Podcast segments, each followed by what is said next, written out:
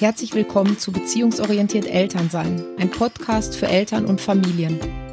Ich bin Heike Podek, Coach für Eltern und Familien und Mama von zwei Töchtern. Hier dreht sich alles um den Familienalltag mit Kindern und den dazugehörigen Herausforderungen. Ich glaube, dass Machtkämpfe sinnlos sind und zeige dir, wie du Stress, Streit und Konflikte liebevoll und beziehungsorientiert lösen kannst. Herzlich willkommen zu meiner heutigen Podcast-Folge von Beziehungsorientiert. Schön, dass du wieder dabei bist und dass du mir zuhörst. Ja, das heutige Thema der Folge ist Empathie versus Egoismus. Und vielleicht kennst du auch diese Kinder, die immer wieder versuchen, sich in den Vordergrund zu stellen, die im Mittelpunkt stehen wollen, die es ganz schwer aushalten, wenn sie nicht anfangen dürfen, wenn sie nicht bestimmen dürfen, wenn sie nicht der Erste sind, die dann wirklich auszucken oder mit Wutanfällen auch reagieren. Und es gibt ja auch in den Medien so einen Schwung oder den gab es lange, dass es heute so ist, dass Kinder eigentlich immer mehr zu kleinen Egoisten heranwachsen, dass sie nur auf sich und auf den eigenen Vorteil bedacht sind. Da fallen dann Sätze wie das gehört mir, ich will, niemand darf das haben, das ist meins und so weiter. Und wenn ich mir die Gesellschaft anschaue, dann scheint es auch in gewisser Art und Weise Konsens zu sein, dass wir egoistisch sein müssen, um unsere Ziele zu erreichen. Nämlich um uns nicht von anderen überrollen und auch nicht von anderen bestimmen zu lassen.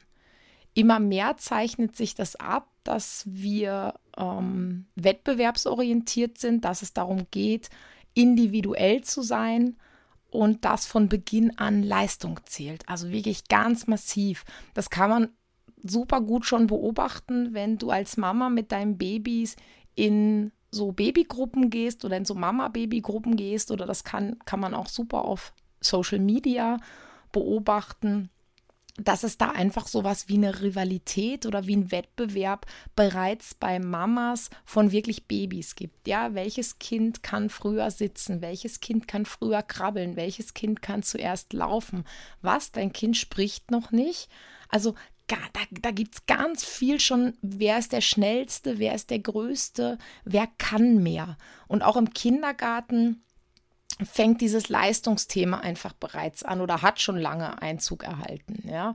Ähm, ich, ich, ich kann mich erinnern, unsere Kleine ist letztes Jahr im Kindergarten gestartet und ich habe mit der Pädagogin gesprochen und ich habe dann gesagt, du, ich freue mich so und ja, und dann hat sie gesagt, na, was erwartest du dir? Und ich sage, du, ich hätte gern, dass sie Spaß hat, dass sie hier ankommt, dass sie soziale Kontakte knüpft, dass sie Freunde findet und dass sie einfach Freude hat hier am Spielen mit euch, ja, und hier in der Gruppe.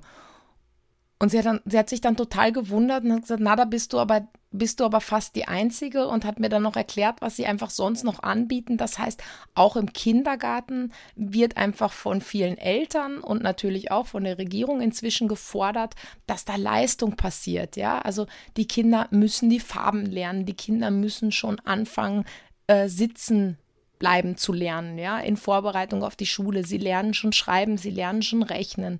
Ja, dann kommt das Schulalter, wo es natürlich massiv um Leistung und um Erfolge geht.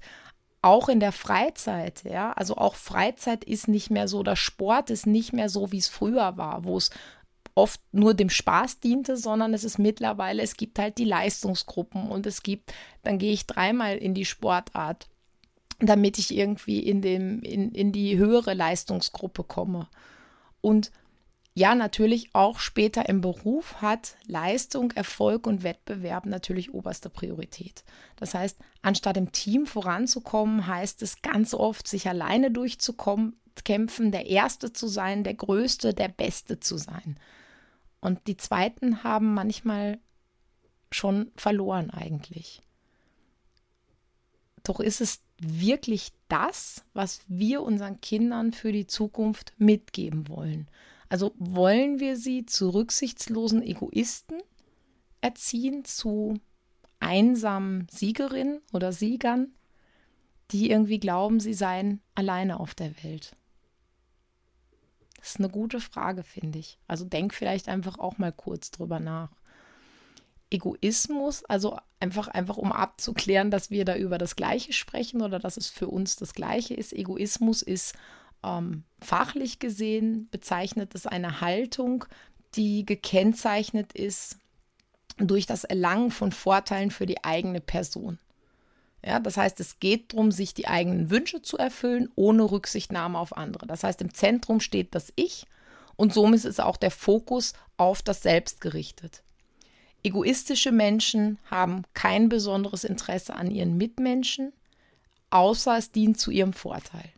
Sie legen auch keinen Wert darauf, Gefühle und die Denkweise von anderen Menschen zu verstehen oder sich selbst mit den Augen des Gegenübers zu sehen. Das heißt, Ichlinge, wie man die Egoisten auch nennt, sind ich bezogen. Wer allerdings jetzt glaubt, nach dieser Definition, der Egoismus habe nur Nachteile, der irrt sich gewaltig. Weil Menschen, die ich bezogen sind, sind viel enger mit ihren eigenen Wünschen und Zielen verbunden. Die besitzen oft eine Gradlinigkeit, das anzupeilen, was wichtig und was richtig, also was als richtig empfunden wird. Das heißt, eine Fähigkeit, die wir uns sehr wohl für unsere Kinder wünschen. Ja, das heißt, wenn wir uns wünschen, dass unsere Kinder später ähm, im Leben vorankommen, dass sie glücklich sind, dass sie erfolgreich sind, dass sie ihre Wünsche und ihre Ziele erfüllen, dann zählt da einfach auch ein Stück weit Egoismus oder da hilft ihnen natürlich auch ein Stück weit Egoismus dazu. Ja, das Gegenteil von Egoismus ist die Empathie. Und auch da gebe ich euch noch mal kurz einen fachlichen Einschlag oder sowas wie eine Definition, damit wir einfach, damit einfach klar ist, wovon wir da sprechen. Sonst, sonst ist das manchmal schwierig. Das Wort Empathie leitet sich aus dem griechischen Pathos, das Leid ab. Und das bedeutet mitleiden oder mitfühlen. Also eigentlich von der Grunddefinition her gehört sich das relativ negativ an.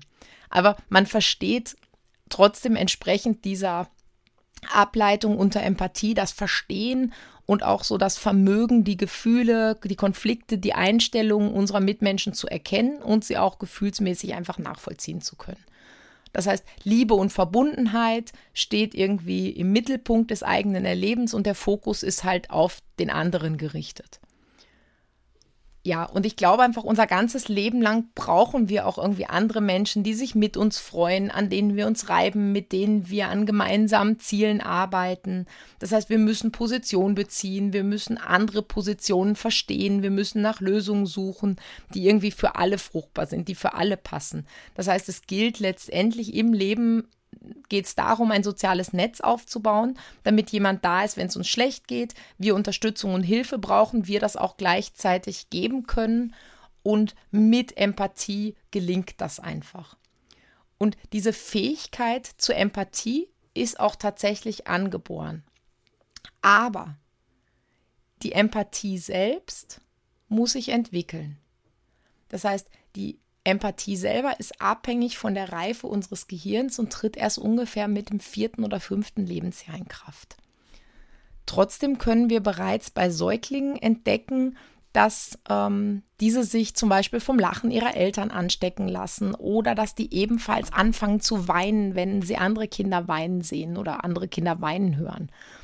Ähm, das ist ein Phänomen, was man fachsprachlich als Gefühlsansteckung bezeichnet. Das hat aber noch nichts mit diesem klassischen Mitgefühl oder mit der Empathie selbst zu tun. Und ungefähr im Alter von 18 Monaten beginnen Kinder dann allmählich zwischen sich und anderen zu unterscheiden. Das heißt, da lösen sie sich ja, das habe ich ja schon öfter auch in meinem Podcast erwähnt, da lösen sie sich aus der Symbiose zu ihrer Mutter da entdecken sie sich selbst. Das heißt, da fängt so die richtige Autonomie eigentlich an. Und da machen sie dann auch erste Erfahrungen mit den Gefühlen anderer Menschen. Und in dieser Phase spüren die Kinder dann bereits den Kummer oder die Freude ihres Gegenübers, zeigen ihr Mitgefühl aber noch dadurch, dass sie zum Beispiel der Mama, die traurig ist, den Schnuller oder ihr Lieblingskuscheltier oder ihr Schmusetuch bringen. Also im Grunde das, was sie sich selber in der Situation wünschen würden. Und bis ungefähr zum dritten Lebensjahr nimmt diese Selbstbezogenheit, das heißt, sich immer zu überlegen, was hätte ich in dieser Situation gerne, die nimmt immer weiter ab und das Mitgefühl und dieses richtige Einfühlen können, das steigt. Das heißt so, dass Kinder ungefähr ab drei, vier Jahren ähm, schließlich lernen, sich in andere einzufühlen und auch begreifen, dass Menschen unterschiedliche Bedürfnisse haben. Das heißt, sie können dann sagen, auch wenn mir jetzt ein Schnuller, das Kuscheltier oder das Tuch zum Trost helfen würde, mag die Mama vielleicht lieber was anderes haben oder mag meine Schwester oder mein Bruder vielleicht lieber was anderes haben. Und gleichzeitig dazu gewinnen Kinder in dieser Zeit auch die Erkenntnis, dass nicht alle Menschen Hilfe oder Mitgefühl verdienen. Das hört sich jetzt irgendwie irrsinnig hart an, aber das heißt, sie fangen einfach an, ähm, nur noch diejenigen zu trösten, ähm, die es aus ihrer Sicht verdienen. Also vor allem kleinere Kinder, jemand, der sich wehgetan hat, vertraute Personen, also nicht denjenigen, der vielleicht das Leid verursacht hat, wenn zwei Kinder sich streiten, sondern wirklich denjenigen, der dem, dem das Leid passiert ist. Ähm, ja, Empathie gilt als Voraussetzung für ein erfülltes und erfolgreiches Leben. Das heißt, die Empathie brauchen wir, wenn wir wirklich glücklich werden wollen. Aber wer sich selber nicht spürt und seine eigenen Gefühle nicht kennt oder wahrnimmt, der kann sich auch nicht in andere hineinfühlen. Das heißt, da haben wir so ein bisschen die Doppelschneidigkeit. Ähm, das heißt, die Frage ist, wie kannst du das richtige Maß finden. Also wir Eltern wollen ja weder Kinder, die nur auf sich fixiert sind ähm, und die sich nicht in andere reinversetzen können, die nicht teilen können, also die eigentlich solche Ichlinge werden. Noch wollen wir aber auf der anderen Seite Kinder, die ausschließlich zurückstecken und vor lauter Empathie und Mitgefühl sich selbst und ihre eigenen Bedürfnisse vergessen. Das heißt, beides scheint irgendwie wichtig zu sein und beides scheint in einem guten, ausgewogenen Maß wichtig zu sein. Und wie du das schaffst, ja, und was du als Mama dazu tun kannst, dazu mag ich dir in diesem heutigen Podcast drei Tipps geben. Also drei Tipps, damit dein Kind lernt, sich einerseits sozial zu verhalten, andererseits aber auch einen gesunden Egoismus zu entwickeln. Und mein allererster Tipp für dich heute ist der Kontakt zu anderen Kindern. Ermögliche deiner Tochter oder deinem Sohn regelmäßigen Kontakt zu anderen Kindern. Denn im gemeinsamen Miteinander lernen Kinder auf spielerische Art und Weise, sich in andere einzufühlen. Und das können sie mit Erwachsenen einfach nicht so gut. Ja, also nehmen wir eine ganz einfache Situation nochmal aus dem Kindergarten oder, na, mir fällt noch was Besseres ein, nehmen wir, nehmen wir Situation auf dem Spielplatz. Also zwei Kinder, Freundinnen, ja, sitzen im, in der Sandkiste und die eine nimmt der anderen die Schaufel weg. Ähm, das, was passiert ist, die, die die Schaufel weggenommen hat, bekommt von der anderen ein direktes Feedback auf ihr Verhalten. Ja, weil die kann sehen, dass die traurig ist, weil sie vielleicht an zu weinen fängt oder die schreit vielleicht, ja, und dann kann ich drauf schließen, oh, die ärgert sich, aber die findet das nicht okay. Ähm, Vielleicht kommt auch noch ein größeres Kind vorbei, ja, und tröstet irgendwie das, dem die Schaufel weggenommen wurde. Das heißt, sie kriegen einfach durch Kinder ein viel klareres und viel direkteres Feedback, als wenn wir Erwachsenen das machen, weil wir Erwachsenen erklären dann. Ja, wir fangen an, irrsinnig lang zu erklären. Und durch die Kinder ist das ganz klar und unmittelbar. Das ist auch beim Spielen so. Ja, also wenn Kinder miteinander Spiele spielen, die freuen sich, wenn sie gewinnen. Ja, das ist nicht wie wir Erwachsenen, wo wir dann denken, um Gottes Willen, jetzt hat mein armes Kind irgendwie zum dritten Mal verloren. Jetzt habe ich schon ein schlechtes Gewissen, dass ich gewonnen habe oder dann tue ich vielleicht schon was oder dann beschwichtige ich das schon, sondern die kriegen einfach unter Kindern ein ganz klares Feedback. Ja, da freut sich der, der zum dritten Mal gewonnen hat und hüpft und springt. Ja, und wenn der andere traurig ist, ist das auch für den dann ein Feedback oder wenn der sich ärgert. Das heißt, mit anderen Kindern ist es viel leichter, Empathie aufzubauen. Und auch im Rollenspiel, das tritt auch so ungefähr ab vier Jahren bei vielen Kindern gehäuft auf, lernen Kinder einfach sehr stark ihre empathischen Anteile zu entwickeln. Ja, sie schlüpfen einfach in unterschiedliche Rollen, wie zum Beispiel Mama, Papa. Ähm, bei uns wurde lange Kindergarten gespielt. Das heißt, dann sind sie einfach in der Rolle der Kindergärtnerin oder in der Rolle der Lehrerin oder auch in Fantasiefiguren ähm, wie jetzt Cowboys oder Indianer. Und sie lernen auf diese Art und Weise die Welt aus ganz unterschiedlichen Perspektiven kennen. Das heißt, das ist total wertvoll. Also wirklich Tipp Nummer eins, Kontakt zu anderen Kindern. Tipp Nummer zwei, Geschichten erzählen und vorlesen. Ja, und zwar wirklich versus Fernsehen. Ähm, schau dir mit deinen Kindern Bücher an, lies Geschichten vor, erzähl Geschichten, je nachdem, was dir liegt. Ja, wenn du nicht so die freie Erzählerin bist, dann nimm einfach ein Buch und lies vor. Das ist vollkommen okay. Auf die Art und Weise entwickeln Kinder einfach auch ganz viel Einfühlungsvermögen, weil sie in die Welt von dieser Geschichte eintauchen, weil sie in die sich hineinversetzen in den Held oder die Heldin. Und das ist spannend, das ähm, fördert aber auch das Verständnis für andere und auch für ihr Handeln. Das heißt, du kannst auch mit deinem Kind über die Gefühle der Figur sprechen, wenn du Lust dazu hast oder wenn ihr gemeinsam Lust dazu habt. Das heißt, da kann man dann einfach sagen, hey, was glaubst du, warum ist denn die kleine Maus da so traurig? Oder was würdest denn du tun, wenn du die Maus wärst? Da musst du einfach schauen, ob dein Kind da Lust drauf hat, über solche Sachen zu sprechen. Es gibt Kinder, die lieben das, ja, und es gibt Kinder, die lernen das einfach erstmal passiv und die mögen das einfach erstmal für sich im Kopf durchmachen und beides ist in Ordnung. Also da musst du nicht irgendwie Druck mit das mit Druck machen. Aber dieses Vorlesen ist einfach ganz, ganz wichtig, weil dein Kind übt, sich in andere Rollen hineinversetzen und Situationen aus anderen Perspektiven zu betrachten. Und Bücher regen einfach anders als das Fernsehen, also deshalb habe ich das im ersten Satz schon erwähnt, viel mehr die Fantasie ein. Also Fernsehen ist sehr passiv. Du kannst auch bei Büchern viel besser Pausen machen und wirklich in Ruhe drüber sprechen, dir in Ruhe das irgendwie anschauen, wenn es deinem Kind taugt, in Ruhe ähm, dieses Verhalten aus einer anderen Perspektive zu betrachten.